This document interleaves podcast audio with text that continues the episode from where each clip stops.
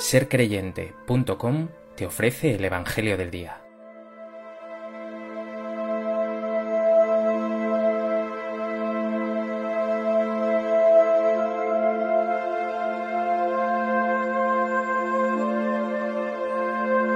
Del Evangelio de Lucas.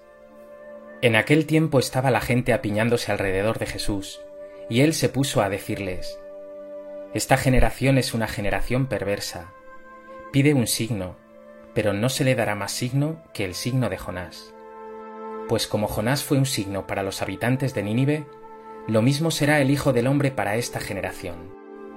La reina del sur se levantará en el juicio contra los hombres de esta generación, y hará que los condenen, porque ella vino desde los confines de la tierra para escuchar la sabiduría de Salomón, y aquí hay uno que es más que Salomón. Los hombres de Nínive se alzarán en el juicio contra esta generación y harán que la condenen, porque ellos se convirtieron con la proclamación de Jonás, y aquí hay uno que es más que Jonás.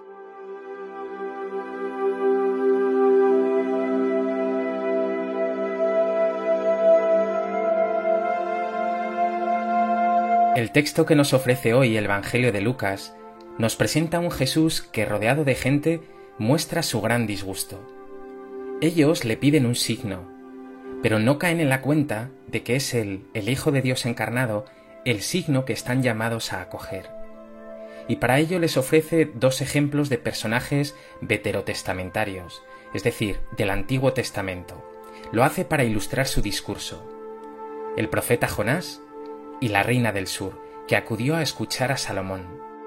La conclusión que extrae Jesús es tremenda. Dirá tajantemente, yo soy más que Jonás y que Salomón. ¿Quién es este hombre que se atreve a decir semejantes cosas?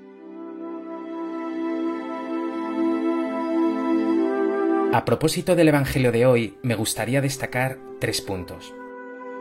En primer lugar, algo a lo que ya hemos hecho referencia en otras ocasiones. La gente pide a Jesús signos, milagros, hechos prodigiosos. Muchos habían sido testigos de las maravillas que había obrado Jesús en otros lugares, y quieren verlo con sus propios ojos. Esta búsqueda insana de la gente le perseguirá toda su vida pública, hasta el último momento, en que nos dice el Evangelio que el mismo Herodes se puso muy contento de ver a Jesús porque esperaba verle hacer algún milagro.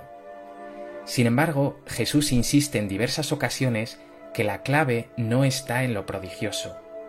Los milagros son sólo signos, flechas, indicadores de algo mayor. Quedarse en los meros signos es perderse lo más importante. Hay un texto del Evangelio que lo aclara. Dice Jesús a los fariseos, el reino de Dios no vendrá escrutando signos, portentosamente, aparatosamente. Mirad, el reino de Dios está en medio de vosotros. Digámoslo más claro, el reino de Dios no viene por hechos prodigiosos. Dirá Jesús, el reino de Dios soy yo. Yo soy Dios reinando entre vosotros, y mi palabra es la misma palabra de Dios que os salva. La clave, por tanto, está en Jesús, en su persona, en su identidad. Y la gente, pidiendo signos, está perdiendo de vista que lo central es que en Jesús Dios se ha acercado a su pueblo, que con Jesús Dios ha querido habitar entre nosotros, asumir nuestra carne, ser nuestro para siempre. ¿Tú también tientas a Dios pidiéndole signos?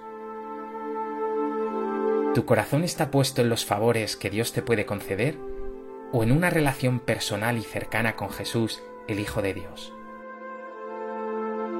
¿Reconoces en lo cotidiano los signos de la presencia de Cristo Jesús en tu vida? En segundo lugar, hemos hablado de los ejemplos que pone Jesús para denunciar a esa generación tan de signos y prodigios. Se trata de Jonás y de la reina del sur.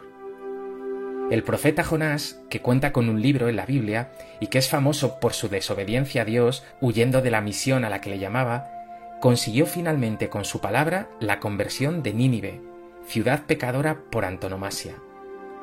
La reina del sur, es decir, la reina de Saba, como nos cuenta el segundo libro de las Crónicas, oyó la fama del rey Salomón, rey de Israel, y fue a Jerusalén con una gran caravana a probar su sabiduría.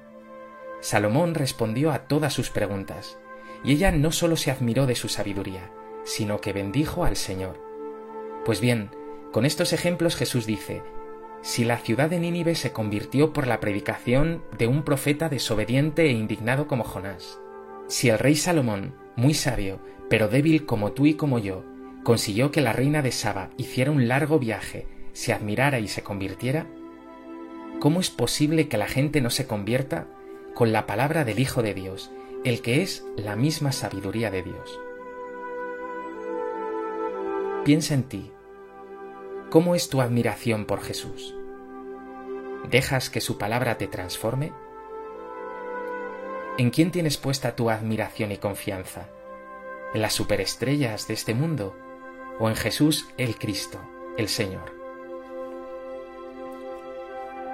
En tercer lugar, estas palabras de denuncia de Jesús no son sólo una parábola o un par de imágenes más, porque de lo que se habla es de la identidad de Jesús. ¿Quién es este hombre que a lo largo del Evangelio se atribuye a sí mismo ser más que Jonás, más incluso que Salomón, porque los judíos tenían una veneración enorme, o como dirá en otro lugar, más que el sábado y que la ley. Jesús no es un hombre más, ni un sabio más, ni siquiera el más sabio que haya habido jamás. Él es el Mesías esperado, el mismo Hijo de Dios lleno de bondad, de verdad de belleza y de sabiduría. En Jesús se esclarece el misterio del ser humano. Toda tu vida haya luz y verdad en la vida de Jesús. El profeta Jonás, que fue tragado por un pez y expulsado al tercer día, es también una imagen de la muerte y resurrección de Jesús, ese signo definitivo que Dios te da.